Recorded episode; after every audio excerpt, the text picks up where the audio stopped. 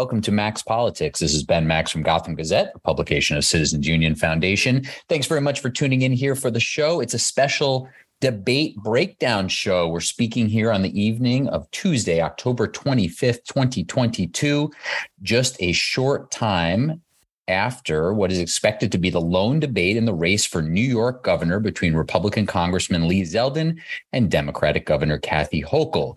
And it's two weeks from Election Day, November 8th.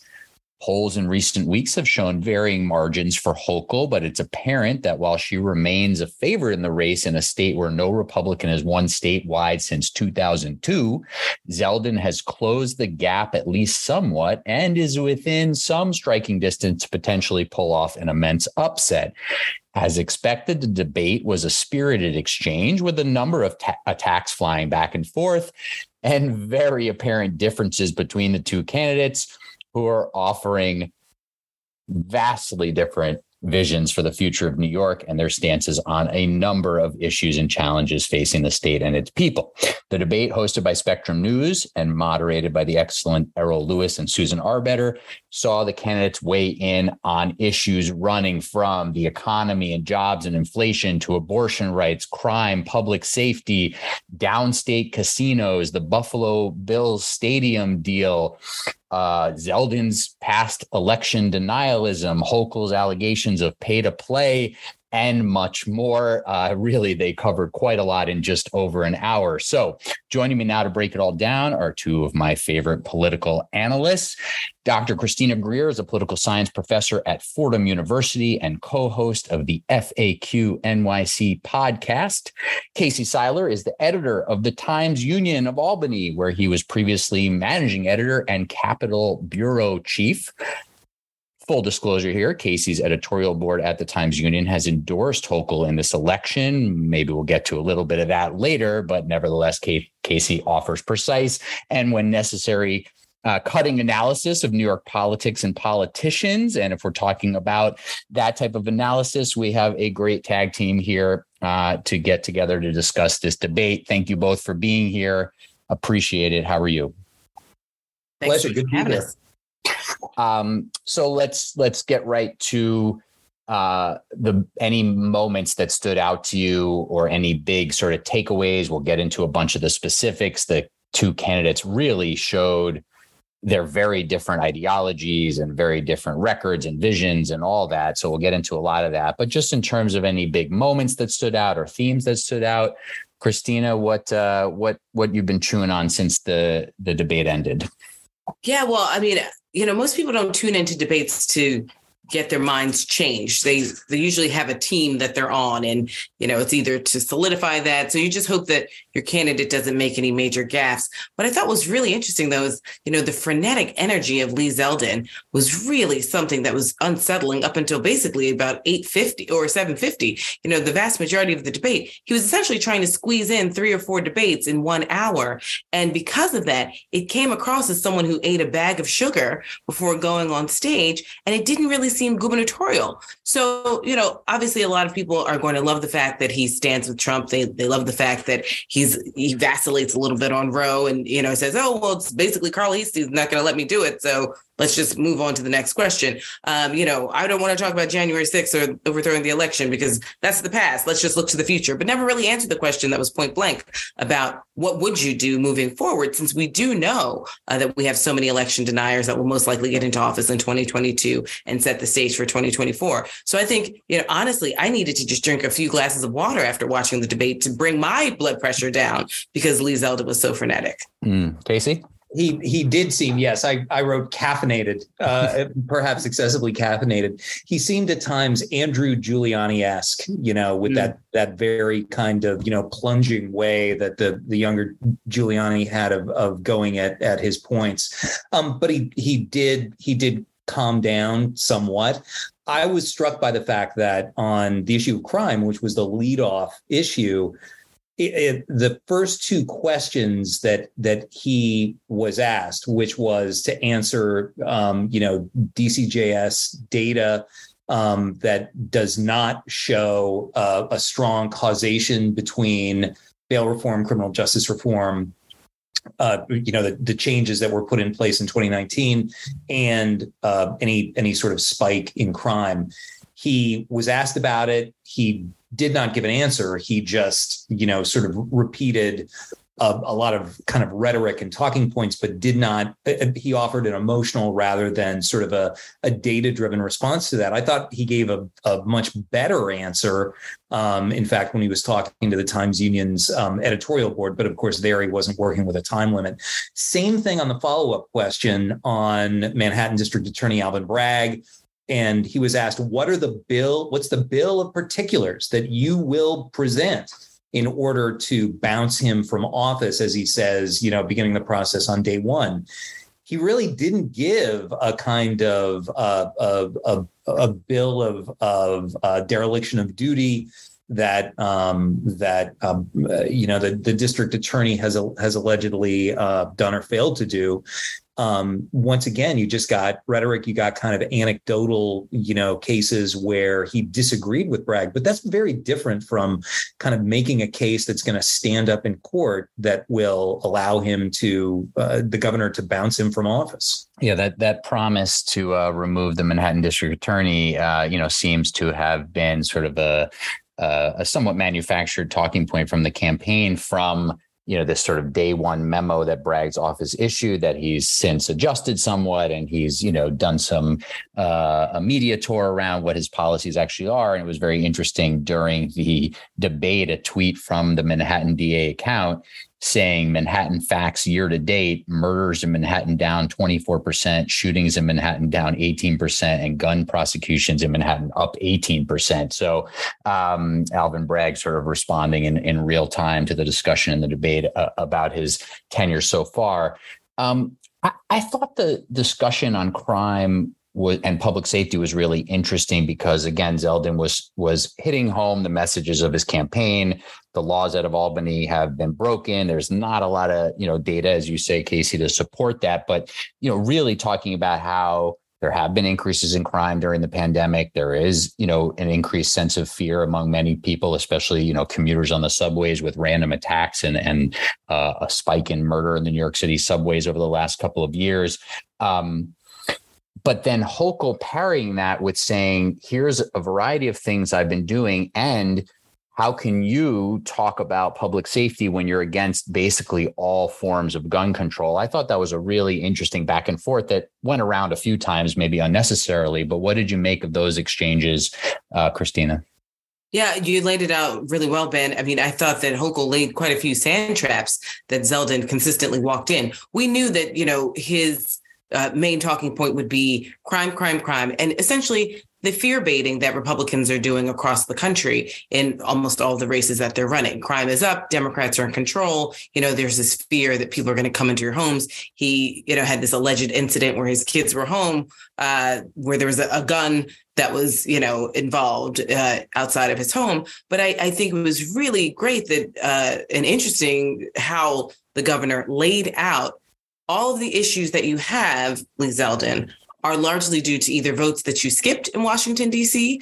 or votes that you voted against. You were you are the reason why we don't have progress. I thought it was interesting how she linked it to larger shootings in other other states, but also bring it back home to Buffalo as well. I think you know she also did say crime is real and you know the fear that people have is real which i think is trying to get at this larger conversation that republicans are pushing forward which is democrats don't care that crime is is up. Democrats don't care that you're scared. I think she was trying to sort of do two things at once validating the fact that people do have real concerns and, and real fears whether they're riding the subway or you know walking through their neighborhoods but also saying like let's all keep it in perspective. One it's not egregious. And two we are actually working on things despite the fact that we have republicans who are actively working against us as we're trying to figure this out Casey, what do you think of that repeated line about Zeldin either missing votes or taking votes that Hochul argued, you know, are not in the interest of sort of the goals that he lays out, whether it's public safety in relation to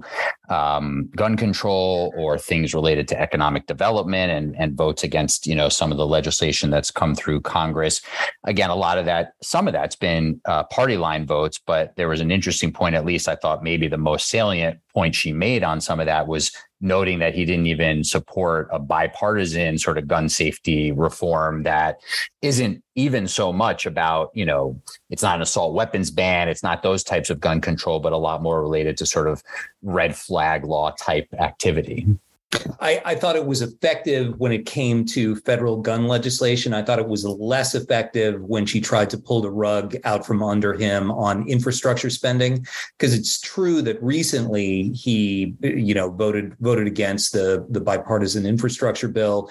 But uh, I, I, think he was able to rebut the claim on uh, the sort of more more uh, the funds that hit Long Island's roads more recently, mm-hmm. which he made the, uh, I think, a cogent argument that those those dollars really stemmed from the 2015 legislation that was that was passed. I think mm-hmm. everybody would pretty much understand that the infrastructure funding that was was just voted on isn't gonna isn't gonna hit you know your neighborhood mm-hmm. mm-hmm. your neighborhood highway for quite a quite a quite a bit of time. So um, I I I would say that was successful on guns, not so successful on infrastructure.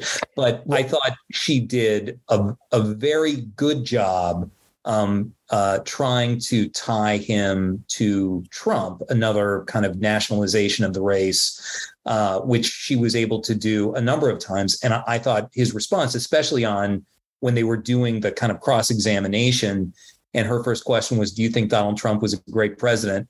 And that left him really tap dancing hard to talk about uh, you know, legislative accomplishments 2017 through, you know, the end of 2020, but he never really um, answered that question.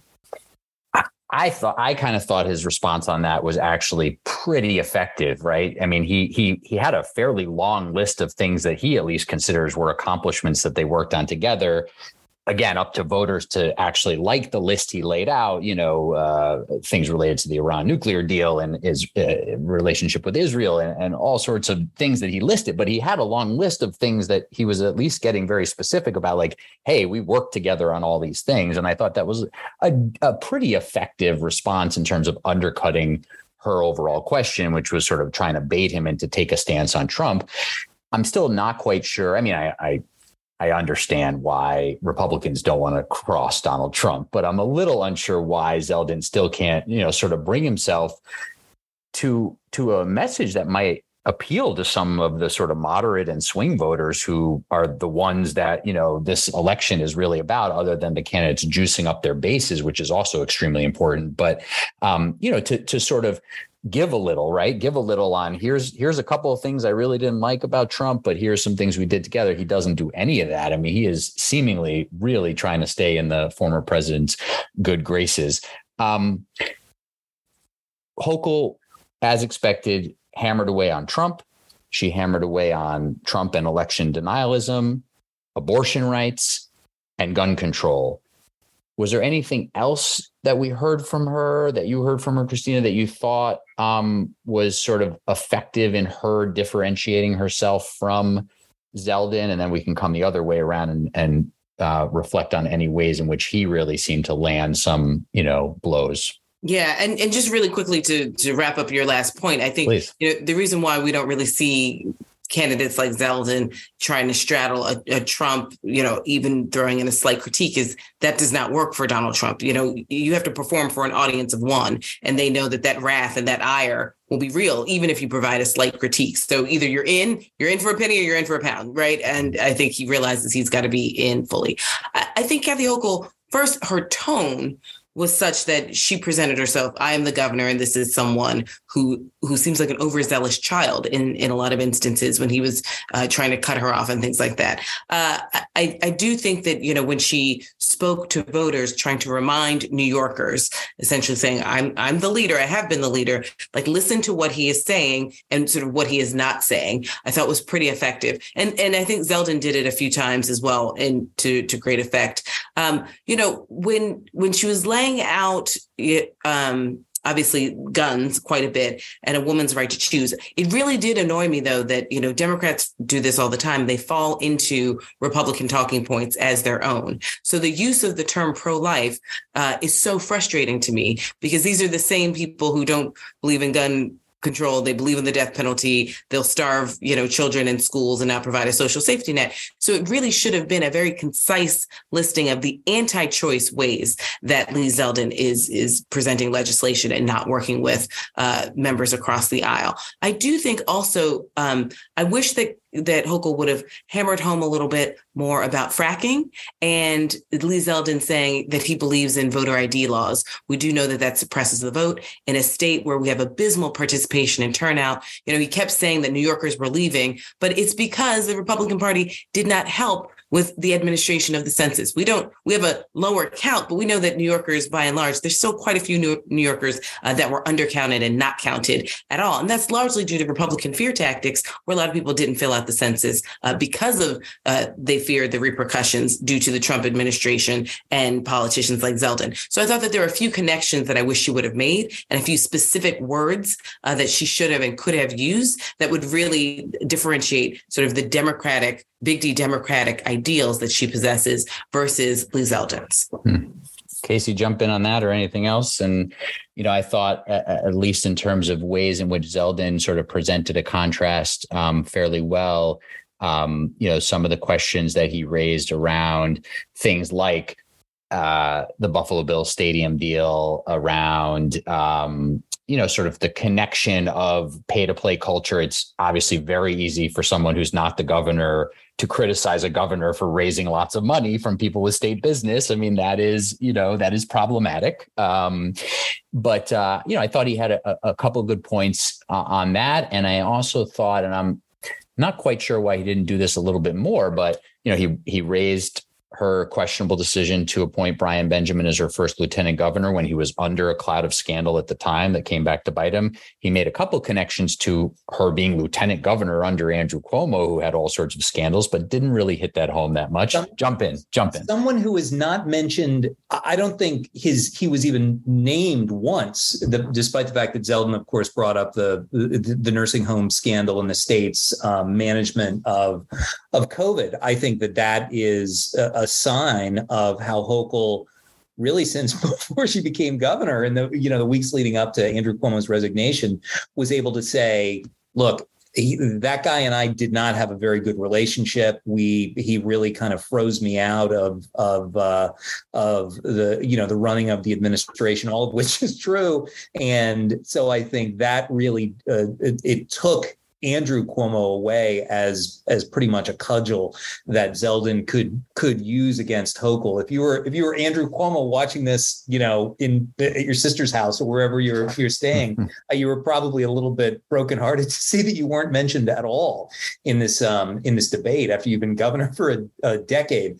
Um, uh, and I I thought that um, I thought that Zeldin was very effective in uh, hammering her over the Bills deal. I'm not sure how it will play among uh, Western New York voters who. Uh, many of whom are are probably psyched. Uh, I think that perhaps the most questionable thing that Zeldin said was that he was just at the stadium and it's a great place to watch a football game. Having been at that stadium, it's fine, but um, mm-hmm. a, a, new stadium is is definitely needed if you're going to keep a, a, pro sports team there. I think that that's um, that is a line that will probably it might play well uh, on Long Island, um, but uh, but uh, in upstate New York, I, I, don't think that's it's going to play very well. I thought that Hochul was able to to rebut it, and I think that she does have the more cogent argument that the Bills were you know ready to uh, ready to leave. Mm-hmm. Yeah, I mean, it, you know, it, it it it it at least landed decently with me when Zeldin scoffed at that and said they they weren't going to go anywhere. You know, I was kind of like, eh, you know, I, am not sure that we had a lot of evidence they were really going to up and go, but but maybe. Um, uh, well, I, I think though, you know, because we've just seen the Raiders become the Las the Las Vegas Raiders, right, there is right. this conversation that you know. I don't think a lot of people ever thought that the Oakland Raiders would necessarily leave. And so it is Buffalo. And so it isn't a large market and it is probable and possible. So mm-hmm. I, I, do think that fair, that's fair. great. But to Casey's point, really quickly, I mean, yeah, I bring this up with journalists all the time. You know, I, I do think it's fascinating that Andrew Cuomo was hardly a blip at all. Not even the spirit of Andrew Cuomo was there. But we also have to remember the lieutenant governor and governor relationships, especially for Democrats these past few years. You know, don't forget when David Paterson had to take over, he was like, I literally have no idea what's going on. right. right? and I'm not playing. I, I have no idea. Hey, um, yeah. I've I've been to no meetings. We don't talk. And if you remember, Ben, you know, we chucked about the chuckled about this on our podcast. But you know, just a week before Kathy Hochul took over as governor, she was you know cutting a ribbon at a Quiznos in the middle of nowhere. Mm-hmm. So I mean, it's not like she was at the table doing you know deep policy. So it's I, I think Zeldin was smart to not try to link her too too much to Cuomo because she could easily say, you know, I'm walking you through all these things. I think everybody knew I was not with Andrew Cuomo, and now now you're living in the past when you keep saying that you want to move forward in the future. I am fairly sympathetic to the argument of yes, we know he froze you out and we know that you weren't really involved but then you also weren't really doing much of anything except where he was sending you to cut those ribbons and things like that. And and that you know that sort of gets at it gets at the issue of the role of lieutenant governor of course but it gets at you know sort of like an issue of weakness and leadership right? And where was your voice when this governor was amidst scandal. You know, she didn't speak up. She says it was because she could be the one taking over if you resign. That's, you know, uh, I don't know how plausible of an explanation, but you know, I think there's there's some stuff that could have could have been uh, used more in that realm. At the same time, though, we also don't know what these candidates see in terms of polling, in terms of what some of the sort of moderate and and suburban voters who were often Andrew Cuomo friendly might still think of the of the former governor. Casey, one thing I wanted to ask you is we get this one debate one hour and change. I'm glad they went a little over. They could have kept going as far as I'm concerned. Um, you know, I, have said a number of times in different venues, you know, I think this is unfortunate that we're just getting this one debate. At least we got the one. I'm wondering from where you sit, you know, how well did this debate address, you know, quote unquote upstate issues, issues that are not sort of super New York City and the suburb, uh, you know, focused. Did you hear much that resonates? Are there are a lot of these universal issues? Was it really, you know, a good chance for voters everywhere to sort of see the candidate styles and where they stand on these very big issues? What'd you make of sort of that question and and who this debate was kind of for? I mean, I, you know, I live in Albany, and Albany, like Rochester or Buffalo, is a, a city that has dealt with um, actually uh, crime rates that are, you know, violent crime rates that are going up higher than the crime rates in New York City. As the governor has has mentioned, she has noted that while um, uh, crime rates, if you look at them over recent years in the city, uh, especially for violent crime, um, uh, you know, upstate cities have have in many cases have uh, a bigger problem to deal with. That that's a universal you know everybody everybody is concerned about crime without a doubt. Um, uh, I, uh, you know, she talked about Governor Hochul talked about the Micron deal, which is um, a very significant, probably with the exception of, um, you know, the Global Foundries plant, uh, is probably the biggest development in terms of high tech industries in upstate in quite a while, or I guess I, I, should say the Buffalo Billion as well, although that's a little bit more of a fraught, you know, mm. uh, development uh, scheme, I guess you could say. Um, but uh, yeah, I'm trying to think of an upstate issue that. Uh, well, that, there's you know fracking in the southern yeah, tier. fracking is that is that's such a that is really an issue from almost a decade ago and i i really i'm not sure that that is the wedge issue that lee zeldin seems to think it is. Mm-hmm. it might make a difference among certain communities in in the southern tier but um, I I just don't think that's I, I think that's about as as winning a line as you know universal voter ID. Um, it's it's it's mm-hmm. Republican New York Republican orthodoxy, but I don't necessarily think it's going to be in a in a race that is really coming down to moderates. I'm not sure that's that's an issue that's really going to turn that many voters. Mm.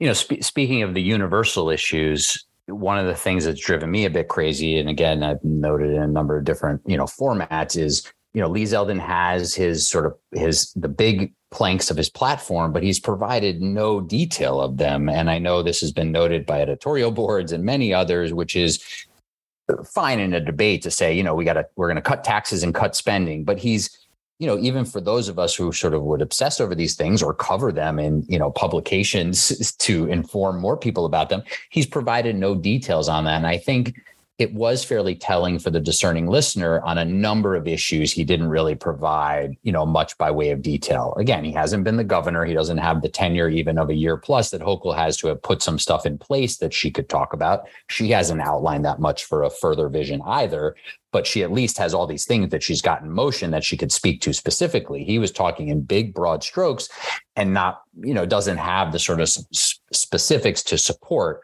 Um, so, you know, I'm sure a lot of voters are happy to hear tax cuts, but yeah, go ahead. That was especially glaring when the debate turned to housing, uh, the you know de- the development of affordable housing, where it really, I mean, Hochul's got you know the the past several years of attempting to come up with an administrative you know scheme to to do something with this. A lot of that kind of drafting off of off of Cuomo who tried to address this issue as well. And Zeldin's Zeldin's proposal, which is really let's get rid of all these onerous regulations, that it it seemed uh, undercooked. Yeah. Well, and there were a few times, Ben and Casey, that Errol asked him specifically, "What is your plan?"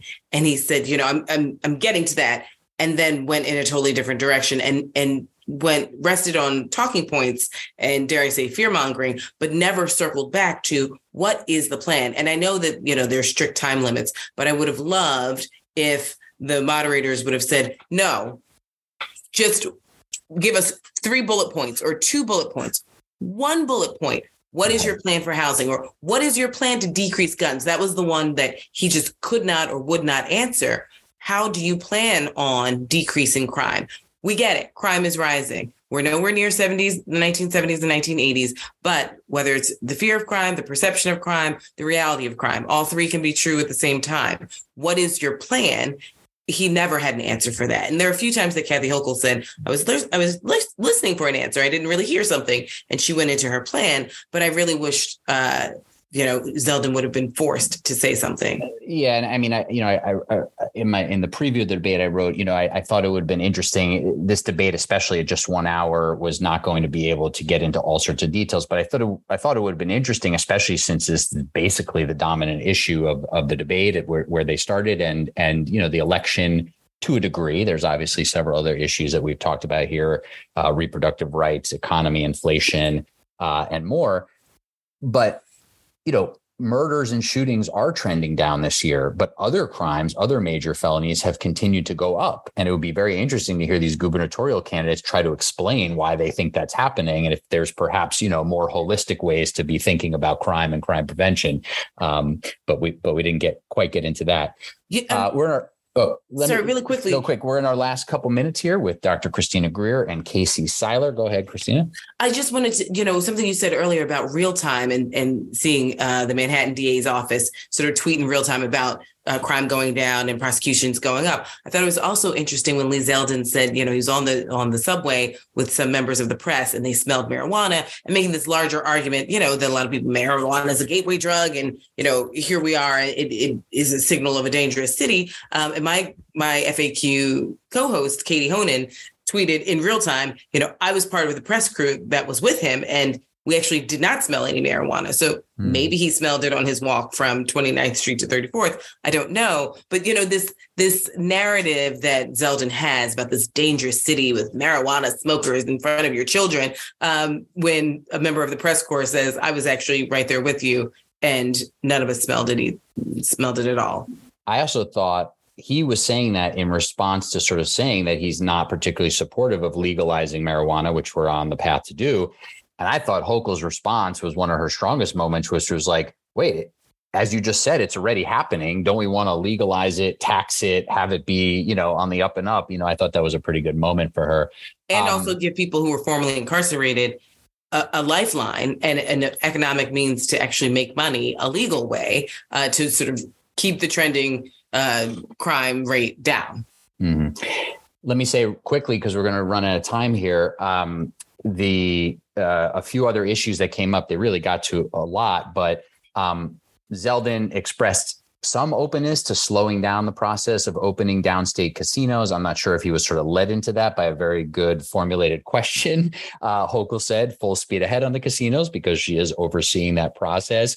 Um, he expressed opposition to overdose prevention centers, safe injection sites. There's two in New York City. She said she's sort of with her health commissioner, Dr. Mary Bassett, the former city health commissioner, who is supportive of those, but she still wants to look at it further before she supports expansion.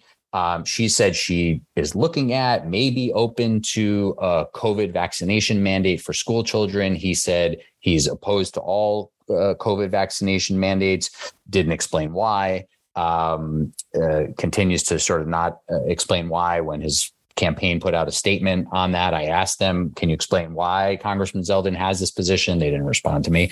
Um, and a few other things, but one thing I also wanted to note I, was this maybe the the only moment of agreement in the debate that both candidates said they were supportive of raising the cap on charter schools in New York City. I thought that was very interesting because I don't know of, of Hochul taking that position before. I thought that was that was kind of interesting. Mm-hmm. As we round things out here, Casey, couple couple other thoughts. Go ahead. Whatever's on your mind here that we haven't gotten to, or something I just said, or something else.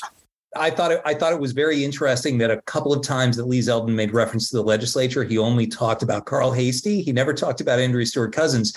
Now, that might be because um, he is hoping that Republicans will do fantastically well at you know at the at the polls next month, and they might come within striking distance of you know retaking the state senate.